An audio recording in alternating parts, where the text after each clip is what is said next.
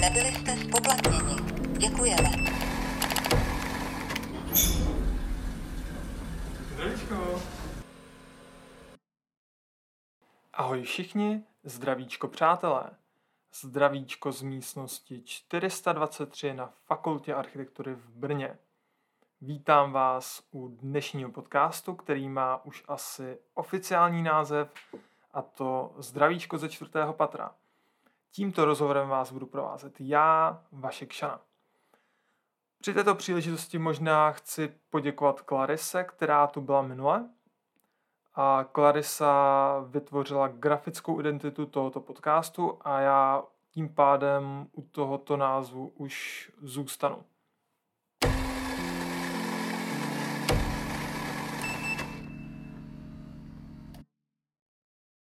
Dnešní, a to v pořadí třetí hostkou, je architektka, absolventka naší fakulty a taky moje spolužečka z bakaláře Adéla Vepřková. Čau Adélo, jak to jde? Ahoj Vašku. Uh, jde, to, jde to přijatelně dobře. Mm, super. Ty jsi, Adélo, před necelým rokem zakončila magisterské studium a to s prací, která má název Elementární architektura, škola pro země třetího světa která řešila projekt areálu školy do vesnice Buleoza na východě afrického státu, a to státu Koňské demokratické republiky. Tento projekt se zpracovala u své vedoucí Barbory Ponešové na Ústavu prostorové tvorby. A tento projekt se hlavně umístil jako třetí nejlepší v ceně diplomových prací, který se uděluje u nás při příležitosti cen Bouslava Fuchse. To je super, to ti gratuluju. Mm, děkuju. děkuju moc. A my se dneska budeme hlavně bavit uh, o tomto, o této diplomové práci, protože tam má obrovské kvantum researche a i ten, uh, i ten výsledek je hrozně zajímavý. A ty hlavně si už ze začátku počítala s realizací této stavby, nebo eh, realizací tohoto projektu. A já se možná chci jako zeptat eh, ohledně toho komplexního projektu, že ty jsi to zpracoval ve dvou semestrech. Jak jsi se vůbec jako dostala k tomu, že chceš dělat tohle téma, že chceš dělat školu v Africe? Jaká byla tvoje osobní motivace? A popiš nám nějak ten proces, jak se dostala od eh, tématu vzdělávání až po školu v africké vesnice. Jo, tak my jsme vlastně na začátku měli jako takový zadání, jako elementární výuka architektury nebo elementární škola architektury a vlastně každý jsme to tak nějak pojali jako podle svýho. E, vlastně e, u nás v ateliéru jako vznikl, ne, nevznikly jako jenom školy architektury, ale i potom různý, který na to navazovali, ale já vlastně na začátku jsme se nějak e, zabývali uh, přímo jako fakultou uh, architektury v Brně, a uh, na začátku jsme vlastně si to rozdělili na nějaká témata, kdy jsme se zabývali, jako co všechno je potřeba v té škole architektury mít a tak. A já jsem si, nebo tak jak jsme si to rozdělili, tak já jsem vlastně měla oblast jako šetrnosti a tak, protože je mi tahle ta, tohle téma jako blízký a nějaká příroda a tak. A pak jsem se postupně přes Brownfieldy v Brně a tak různě dostala k tomu, že mi přišlo vlastně zbytečný, nebo jako ne zbytečný, to je možná přehnaný, ale jako, eh, že každý máme jako nějak na světě vymezený nějaký svůj čas a měli bychom přemýšlet o tom, čemu ho budeme jako věnovat nebo čím ho naplníme. A mně vlastně přišlo, že na té diplomce strávíme takového času, že nějaký jako jenom uh, takový jako nějaký výkřik jako do ničeho, jako taková teoretická nějaká práce mi přijde vlastně zbytečná jako v tom horizontu toho, jako kolik času nad tím strávím, takže jsem se chtěla zabývat spíš něčím praktickým, co by třeba mohlo někomu pomoci. Takže potom uh, ještě ve spojitosti s tím, že jsme vlastně to měli propojit tu elementární architekturu s generací Z, což je vlastně nynější současná generace, takže vlastně pak se mi to nějak tak všechno pospojovalo v tom, že by to vlastně mohly být škola uh, do nějaké rozvojové země, kde vlastně ta, ta, ta škola úplně chybí, nebo tam to vzdělání není dostatečné, nebo vzdělávání. a zároveň by uh, ta škola mohla být pro uh, vlastně tu budoucí generaci, tu generaci Z, která může tady těm, v těchto oblastech přinést nějaký užitek, nějaký posun k lepšímu. Takže takhle jsem se dostala k, těmto, k tomuto tématu. Takže ty jsi vlastně jakoby pak přešla do toho téma i těch rozvojových zemí a když jsem si procházel tvoji práci, tak ty to máš dost podložené na datech. Mimo jiné tam si zkoumala cíle OSN, Organizace spojených národů a, a ty vlastně ty rozvojové země eh, nějakým způsobem popisují a pak popisují samotné školství. Mohla by si to nějak nám popsat? Jo, tak já myslím, že tady tato jako práce uh, vlastně ani nejde jinak než, uh, než s velkým jako kvantem nějakých analýz a nějakého studia, protože tady tomuhle tématu jsem vlastně na začátku, neříkám, že teď tomu rozumím, ale na začátku jsem samozřejmě o tom věděla, jako nevěděla skoro nic, jenom prostě nějaký minima, takže jsem se vlastně do toho nějak po, ponořila a snažila jsem se k tomu načerpat co nejvíce informací s tím, že celý jsem to vlastně tak nějak zaobalila, eh, nebo že vlastně jeden z těch eh, globálních cílů OSN vlastně, to cíle udržitelného rozvoje je právě ten čtvrtý, což je vzdělávání, eh, kdy ty cíle vlastně se snaží o vyrovnání nějakých rozdílů ve světě, takže vlastně ten, to vzdělávání, aby to bylo stejné pro všechny, aby chudoba právě ne, nebylo jako ten ten rozhodující vlastně faktor, že třeba eh, v těch státech ty rodiny nemají peníze na to, aby mohly poslat své děti jako vzdělávat se a tak, takže a zároveň, aby tam nevznikaly rozdíly třeba mezi pohlavími a tak, kdo, kdo má eh, šanci a prostor pro to, aby jako se vzdělával. Takže, takže no. Možná je to takový i nekonečný kruh, eh, jako bez naděje, protože lidé, co nemají vzdělání, tak se moc neposunou dál, tím pádem ty země rozvoje se neposunou dál, protože nemají vlastně vzdělané lidi a pokud je někdo vzdělaný, tak uh, jde automaticky pryč. A tím pádem jsme v takovém jako cyklu chudoby. Nebo mně to tak uh, osobně přijde. Ty jsi uvažovala nad více zeměma, uh, kde by si ten svůj projekt uh, realizovala. A jaké země jsi si vybírala? Jakože nad čím vším si uvažoval? Jak vůbec můžeme jako popsat, co je to ta rozvojová země? No, tak já jsem hlavně především na začátku studovala uh, nějak ty školy a obecně rozvojovou pomoc. Uh, při tady tomhle studiu jsem vlastně narazila na uh, Honzu Tillingra, což je učitel z ČVUT, který uh, vytvořil nebo postavil i realizoval a navrhl a realizoval eh, škol, sluneční školu v Kargiaku v Indii. A ten vlastně, s tím jsem se pak uh, skontaktovala nebo spojila a ten mi vlastně poradil uh, s, tím, že mě vlastně i do toho tak jako potom nadchl. Já jsem původně nezamýšlela, že bych tu školu realizovala, ale chtěla jsem jenom vytvořit takhle nějaký návrh, ale ten mě vlastně tak do toho ještě víc namotivoval, abych pak šla i do té realizace. Takže ten mě právě doporučoval uh, tři prioritní země ministerstva zahraničí a to byla, to byla Zambie, uh, Kambodža a Etiopie, které vlastně v té době byly ty, těmi prioritními zeměmi. Takže ty jsem, a zároveň tam bylo uh, nějaké solidní postavení ženy ve společnosti. Takže, uh, takže tyhle ty země jsem začala nějak studovat a postupem času jsem vlastně pak i kontaktovala to ministerstvo zahraničí, kde mi vlastně bylo sděleno, že uh, že uh, tyhle ty prioritní země sice jsou, ale že už vzdělávání není jako kdyby tou oblastí, kde se teďka angažují.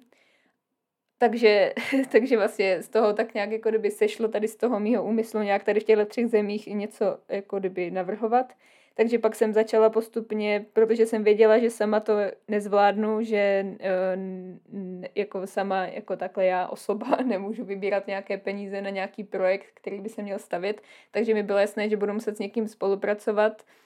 A takže jsem se snažila najít nějakou nejspíš jako neziskovou organizaci nebo prostě někoho, kdo by měl něco takového podobného v plánu někdy v budoucnu, že já bych mohla přispět tím svým návrhem a on by potom pomohl s nějakou tou realizací a takovými těma dalšími věcmi potřebnými.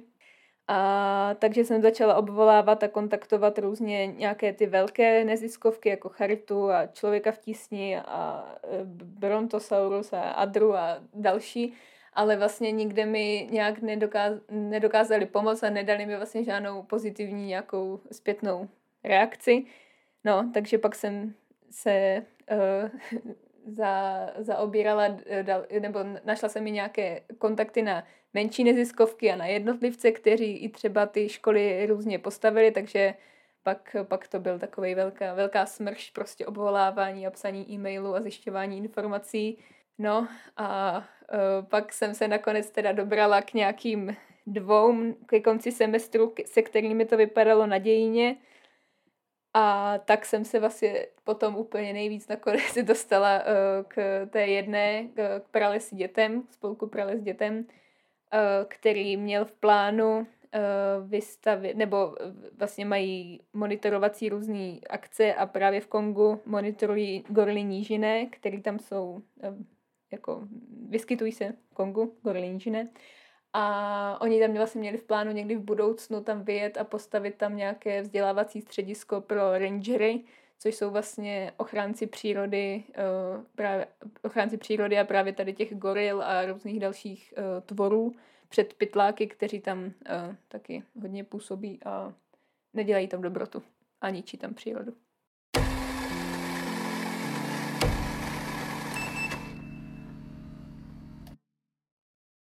Pojďme se možná ještě trošku vrátit k těm realizovaným školám. Ty jsi zmiňovala tu sluneční školu od Jana Tillingera.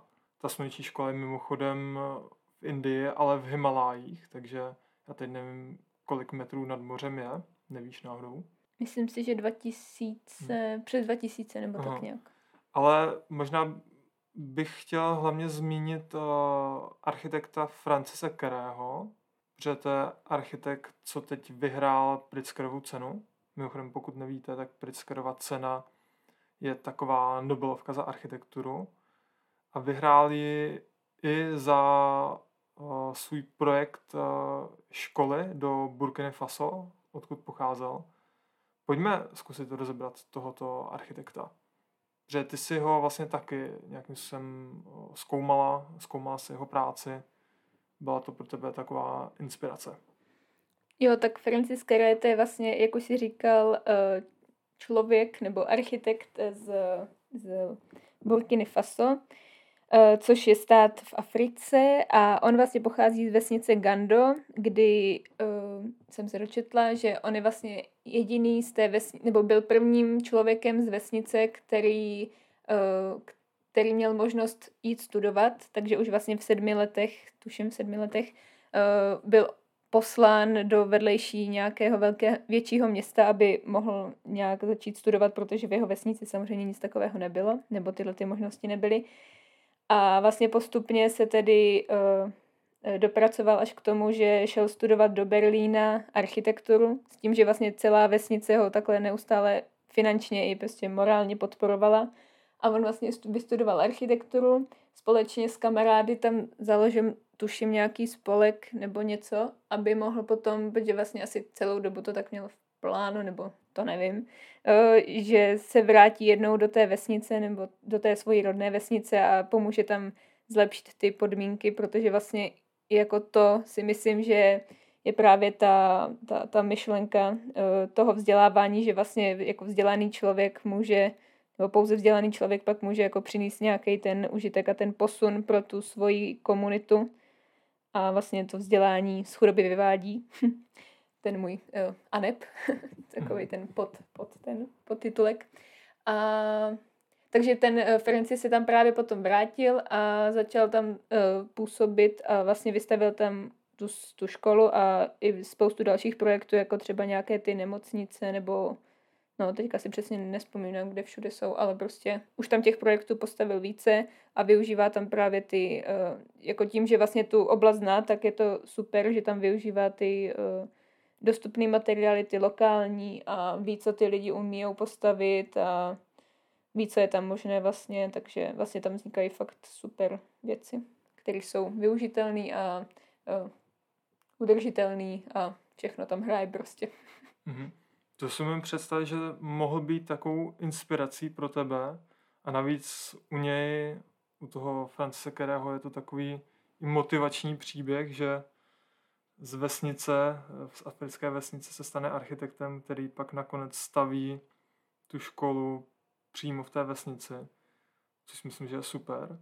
A možná pojďme se No, pobavit... a, a, je, jako, a je super, že prostě získal tu britskou cenu, že to možná znamená, že prostě ten, uh, že ten náš svět jako fakt už od, jakože umí ocenit takovýhle nějaký jako snahy, že to nejsou jenom nějaký hyper, super moderní jako bloby a já nevím, prostě uh, stavby, protože vlastně on, když se kouknete na ty jeho realizace, tak jsou to vlastně většinou jako uh, stavby z hliněných cihel, nepálených, dusaný, dusané hlíny a je takový jako dost jednoduchý, ale zároveň promyšlený stavby, tak jsem vlastně ráda, že tu cenu získal, protože uh, je to A fajn. navíc se silným kontextem vlastně toho, že, že právě jak si říkala, že ta super moderní stavba může být super v úzovkách, ale tady to je kon, kontext, kontext je třeba té Afriky, no. Takže to si myslím, že je fajn.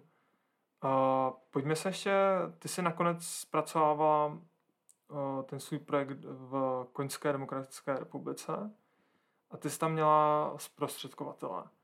Uh, jak jsi se vlastně, jak jsi se přímo dostala k té vesnici Buleoze a jak fungoval ten tvůj zprostředkovatel? Jo, tak tam to bylo trošku složitější, protože uh, předseda toho spolku Prales dětem, Milan, tak ten mi vlastně uh, původně, nebo prvotně prostě dal kontakt na jednoho z rangerů, se kterým jsem nějakou dobu komunikovala, už to vypadalo, že mám i nějaký zadání a tak, ale potom vlastně po nějaké době, no vlastně když začal nějak semestr, nebo já už nevím, kdy to přesně bylo, tak mi vlastně dal zprávu, že, uh, že, mi nedo, že on, on, že ten Milan s tím rangerem, Žánem Claudem, uh, spolupráci končí, protože je hamižný a nenažraný, takže on s ním, že jako ten jejich spolek s ním tu spolupráci končí a že mě doporučuje to jako to stejný. No takže uh, já jsem si říkala, no tak super, a co teďka jako budu dělat já? No a tak uh, potom teda nakonec mi říkal, že, že tam má ještě kontakt na jednoho, ale že toho nemá nějak ověřenýho, což byl Alain Mitondo Hamisi, který se uh, nakonec jako to dopadlo tak, že s ním jsem potom nakonec komunikovala a s ním to bylo moc fajn.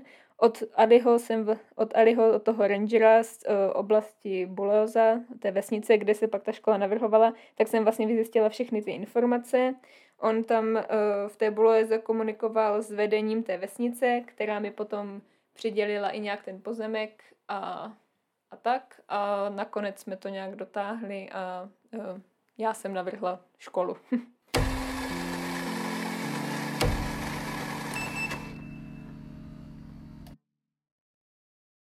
Tak pojďme rovnou představit tu vesnici Bulaozu. Jak si ji máme představit? Kolik má obyvatel, kde se nachází, jaké je tam, jaké je tam klima, jaká je tam geografie? A možná ještě, jak tam třeba získávají elektřinu, nebo jestli tam vůbec mají, jak tam získávají tu pitnou vodu a z čeho tam staví ty domy? Jo, takže začátek uh, Buleoza. Jo, uh, takže Buleoza je taková menší vesnička na východě Konga, uh, tak malá a tak nevýrazná bych řekla, že uh, jsem měla problémy i jako v mapách najít a vlastně na začátku se vůbec jako s Alim dohodnout, kde to vlastně myslí, kde to vlastně je, protože to bylo hodně složitý takhle na dálku vlastně se domluvit, o čem se bavíme a kde je to umístěný. No, Eh, je to vlastně vesnice, eh, kterou si můžete, myslím si, že tam je kolem 19 tisíc obyvatel, s tím, že je to vesnice vystavená podél takové cesty, která ji spojuje s dalšími většími městy. A lidé zde žijí i po sedmi lidech v jedné místnosti, což je jeden takový domeček, taková chýše eh, z klacků nebo z větví, obalená hlínou a střechu mají buď z vlnitého plechu, protože je to tam uh, snadno dostupný materiál, anebo z nějakých přírodnin, jako třeba trávy nebo palmových listů, nebo nějakých eukalyptových listů, protože vlastně celá tato oblast Buleozy a okolí je v je, je v, jakože v deštném pralesu nebo v eukalyptovém pralesu, v okolí vlastně všude jsou eukalyptové pralesy, kde vlastně žijí i právě ty gorily nížiné a šimpanzy a tak, které ty, které ty, ty jo, rangeři chrání od těch pytláků, kteří tam vlastně jsou dost častým úkazem. No a uh, elektřinu vlastně tam získávají dost často z, z nějakých solárních panelů, což jako uh, si možná člověk řekne, že prostě v Africe nic takového nebude, ale vlastně jako světe div se, oni tam mají třeba i normálně mobily a tak, takže jako fungují tam normálně jako lidi ve 21. století, jako samozřejmě ne normálně, protože podmínky jsou tam dost odlišné od těch našich, ale, ale nějak tam fungují. A vodu, vodu tam sbírají, uh, že vlastně nedaleko té Buleozy je řeka, ze které se dá voda sbírat, anebo uh, tam mají vystavěné uh, takové vodní nádrže, do kterých se ta voda jímá, protože tam je vlastně dost dlouhé období dešťů od října do května, takže tam ta možnost takhle je. A ještě jsem teda neřekla, že Buleoza je vlastně sice nedaleko rovníku, asi 80 km nebo tak nějak, Což by si člověk řekl, jo, tak tam bude, to bude velké vedro, ale světe divce. je to totiž, jako já jsem se dost divila, protože vlastně Boloza je e, umístěna v tisíc, myslím, že 800 metrů nad mořem, takže tam vlastně zase takový vedro není přes rok. A jako je to tam vlastně dost podobný, možná i příjemnější, jak tady u nás, že tam ty teploty jako jsou třeba od 20 do 24, výjimečně 26 stupňů nebo tak něco. Takže jako No, takže je to tam asi celkem příjemný, až teda na nějaký ty, no, nějaký, na toho půl roku eh, toho, toho deště a možná tam jsou třeba i nějaký porivy větru, což by se samozřejmě tady tyhle ty podmínky všechny museli jako dopodrobna nastudovat, když by tam ta realizace fakt měla proběhnout. A je tam třeba nějaký problém s bezpečností, protože my si, nebo my si představujeme tu Afriku jako místo, kde jsou neustále konflikty. No, vzhledem k tomu, jak jsem studovala, nebo snažila se nastudovat nějakou tu historii, tak myslím si, že uh, jako kdyby nebezpečí konfliktů tam uh, jako hrozí vlastně každodenně nebo neustále vlastně i kvůli tomu se lidé bojí posílat své děti do školy, když třeba musí nějaké, nějakou vzdálenost ujít, tak se bojí je tam vlastně posílat. A, ale zároveň už existují nějaké organizace, které se zabývají tady tou ochranou toho vzdělávání a eh, že pak jsou jako kdyby nějaké ty takové ty do, dohody nebo tak, že na, na školy by se nemělo útočit a tak různě. Takže mm-hmm. je, no, je, je, jako tohle téma je velmi složité, ano, bezpečnosti.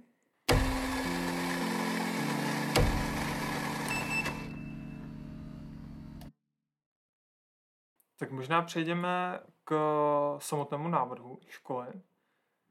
Jak ta škola, jak si máme představit? To asi bude vypadat úplně jinak, než uh, jako škola, na kterou jsme zvyklí třeba tady ze střední Evropy. Jo. A Jo, tak uh, školy vlastně takhle, co jsem je studovala, tak ano, jsou odlišné od těch našich. Většinou to jsou třídy vlastně, kdy každá třída je samostatnou budovou, protože vlastně v těchto těch oblastech je dost problém s přehříváním třeba, takže právě tady tohleto by mělo zajistit, aby se nepřehřívaly, že ty stěny jsou ochlazovány zvenku. A e, většinou to teda vzniká z různých těch e, lokálně dostupných materiálů a tak různě. Většinou to jsou jednopatrové budovy, protože je tam složité stavět v, v, v, ve více patrech a protože tam nemají technologie a tak. No, takže ty moje budovy to vlastně jsou tím, že to tam není uh, takové vedro, takže jsem nestavila nebo nenavrhovala jsem samostatné třídy, ale spojovala jsem je po dvojicích a uh, umistovala jsem je na pozemek, který mi byl teda vymezen tím vedením té bulózy, což byl pozemek 200 x 100 metrů, umístěný ve středu té vesnice, což bylo celkem fajn, že to není nikde na okraji. A takže tam jsem navrhovala ty třídy, kdy jsem se soustředila na to, aby uh, svým uspořádáním vytvářely i nějaké uh, zajímavé venkovní prostory, kde by se ty děti mohly scházet, protože dost času tam se tráví samozřejmě venku. Měla by to být, to jsem ještě taky nezmínila, měla by to být škola pro děti ve věku od 13 do 18 let jako taková střední, se zaměřením na tu environmentální výuku, protože by se, jako by se to mohlo brát, jako že to jsou uh, lidé, kteří by v budoucnu třeba někteří z nich mohli být těmi rangery, anebo by dále mohli pokračovat ve studiích někam teda v zahraničí, aby se potom třeba zase mohli vrátit a zlepšit tam tu situaci v tom Kongu, až by dostudovali, jak třeba ten Francis Kere. No a teda na tom pozemku vznikaly kromě tříd, které byly klasický a nějaký specializovaný, protože kromě normální výuky tam chtěli využít i chemické laboratoře, počítačové učebny, protože samozřejmě, aby děti byly připravené na život ve 21. století a ještě nějaké dílny, tak kromě těchto tříd tam vznikla, že by tam vznikla i kuchyně, což je další aspekt, proč třeba uh, je výhoda, kromě toho vzdělávání, posílat děti do školy, že vlastně v těch školách většinou ty děti dostanou aspoň jedenkrát za den jako kdyby najíst. A pak by tam ještě vznikla v tom areálu knihovna, což by byl další benefit třeba pro tu vesnici, protože ji by mohli třeba využívat také jako kdyby k nějakému studiu a obohacování, když ano, e, spousta lidí je tam negramotných, že ani číst neumí, ale jako kdyby nějaký takový příspěvek. Mně možná přijde ještě zajímavá ta celá struktura. Ty jsi vlastně řekla, že to není jen ta škola, a že to je vlastně centrum té vesnice, možná nějaký, nějaké centrum toho rozvoje. A jakoby, tam určitě vlastně pro, musí probíhat nějaká etapizace. Co je třeba nějaká ta jako vysněná, nějaký ten vysněný stav té školy v té vesnici? Nebo možná celkově v jakékoliv vesnici v rozvojové zemi?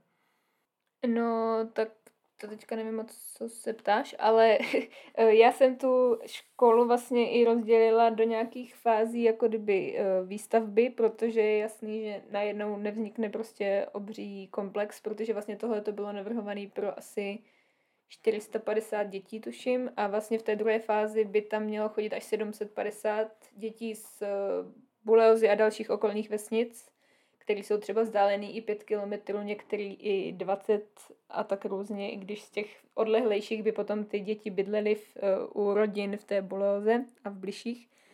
No, každopádně, uh, že by vznikl nějakých pár budov a potom v té další fázi nějakých další, další části toho komplexu.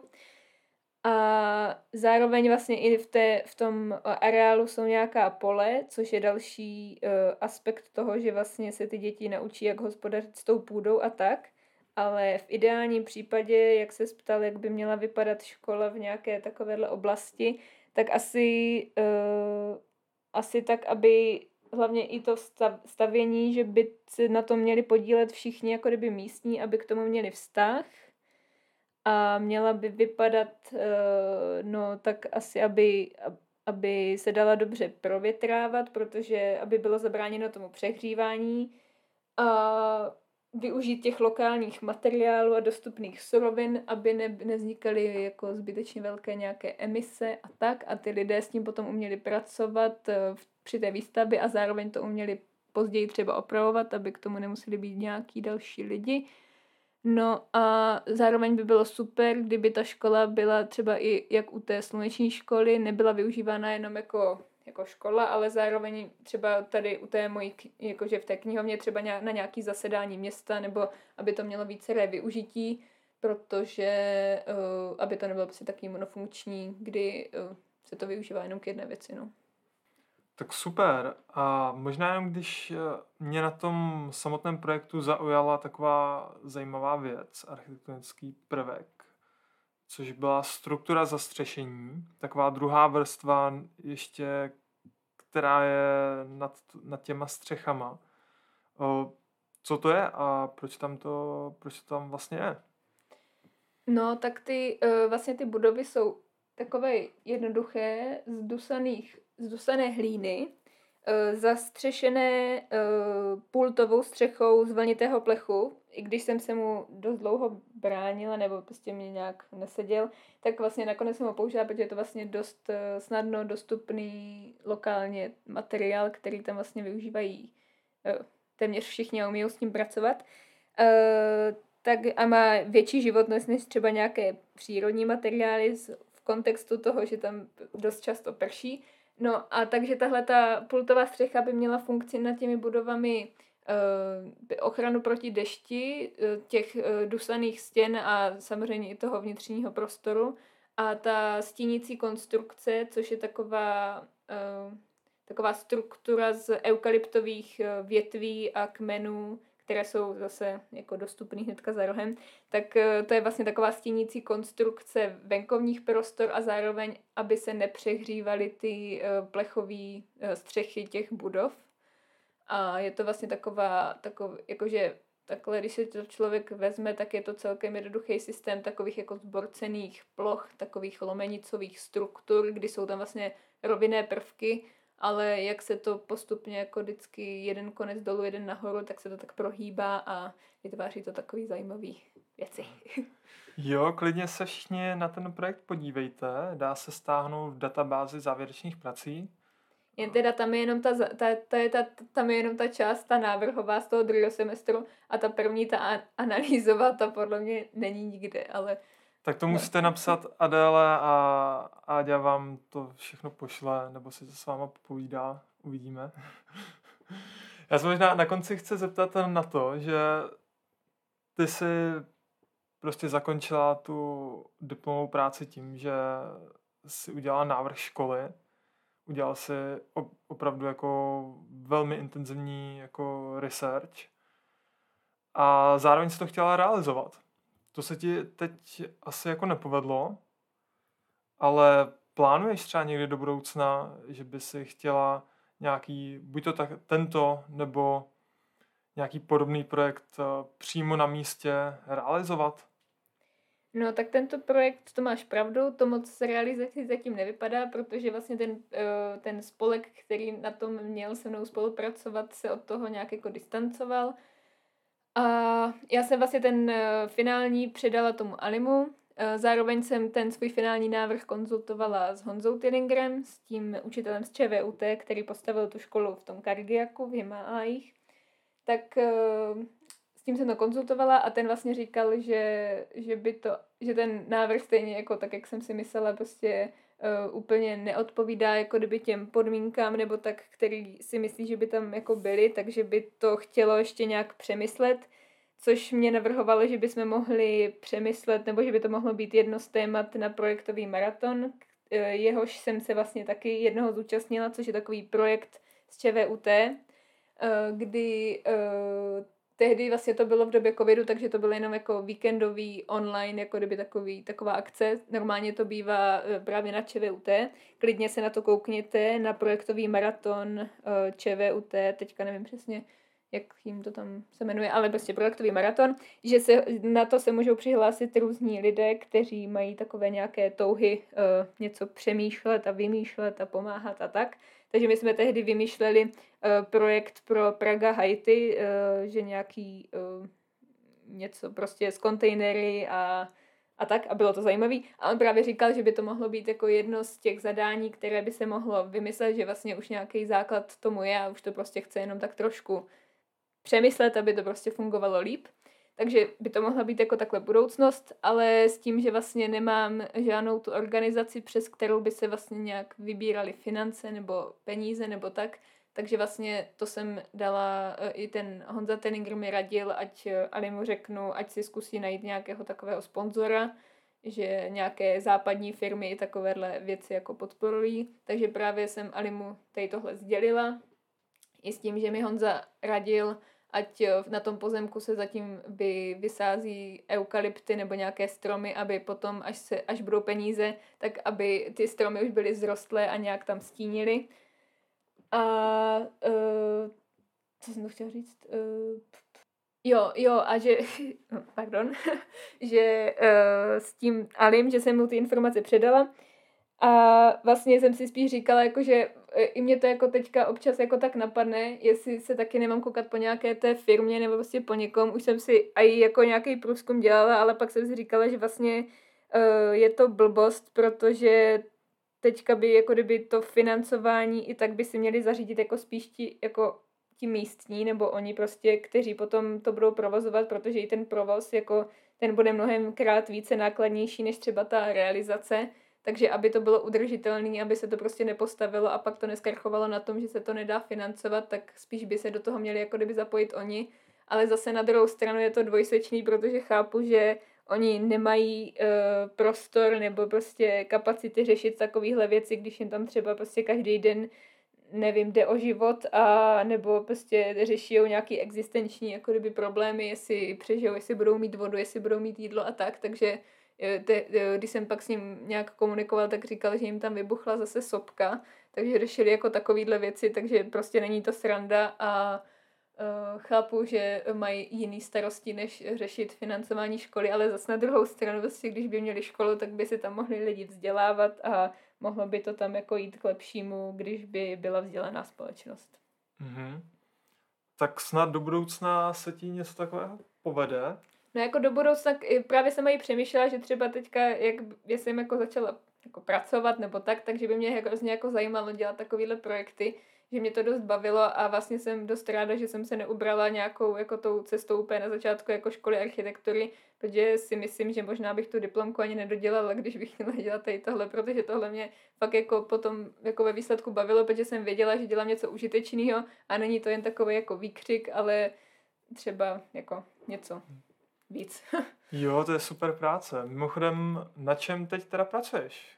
Co teď děláš mimo No, teďka jsem momentálně eh, živnostníkem a, a tak nějak eh, eh, se s bývalými spolužáky, protože vlastně jsem prodlužovala o rok, tak vlastně s bývalými spolužáky, se stejnými, co jsme s Vaškem chodili, tak máme takové, takový ateliér, salát 660 a nebo salát možná, těžko říct, jak se to nakonec vyvine, tak máme takové studio nebo vlastně ateliér, kde společně uh, nějak děláme různé projekty, spíš jako menší, spíš dřevostavby a tak a já tak nějak mám takový heslo, že nemá moc cenu v životě plánovat, že se prostě vždycky něco vyvrbí, něco se e, pokazí, něco zase se přilepší a tak, něco přijde, něco odejde, takže moc neplánuju a prostě uvidíme, e, co život přinese a jak to bude, protože třeba ani architektura, ani o architektury třeba nezůstanu a bude to, bude to jiný.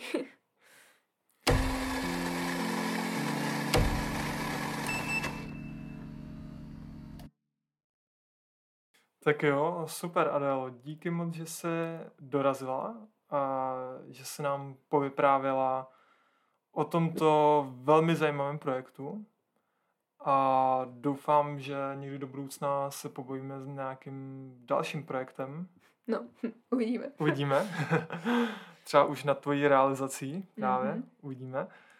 A jinak tohle byl teda rozhovor s Adélou Vepřkovou o její diplomové práci, která se zabývala školou v africkém eh, koňském, eh, koňské vesnici Buleoza. A u dalšího rozhovoru se na vás bude těšit eh, Vašek Šana. A jinak ještě chci připomenout, že pokud by někdo z vás měl nějaké připomínky, poznámky či doporučení na dalšího hosta, tak mi určitě pište do zpráv na Instagramový profil zdravíčko ze čtvrtého patra čtyřka jako číslice. Ať se vám jinak všem daří, ať všechno zvládáte a čau. Čau. Prosím, vyberte produkt.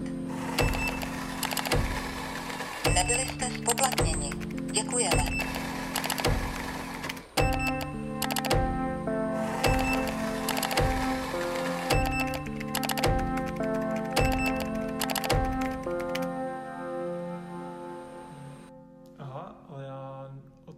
to nic nevím.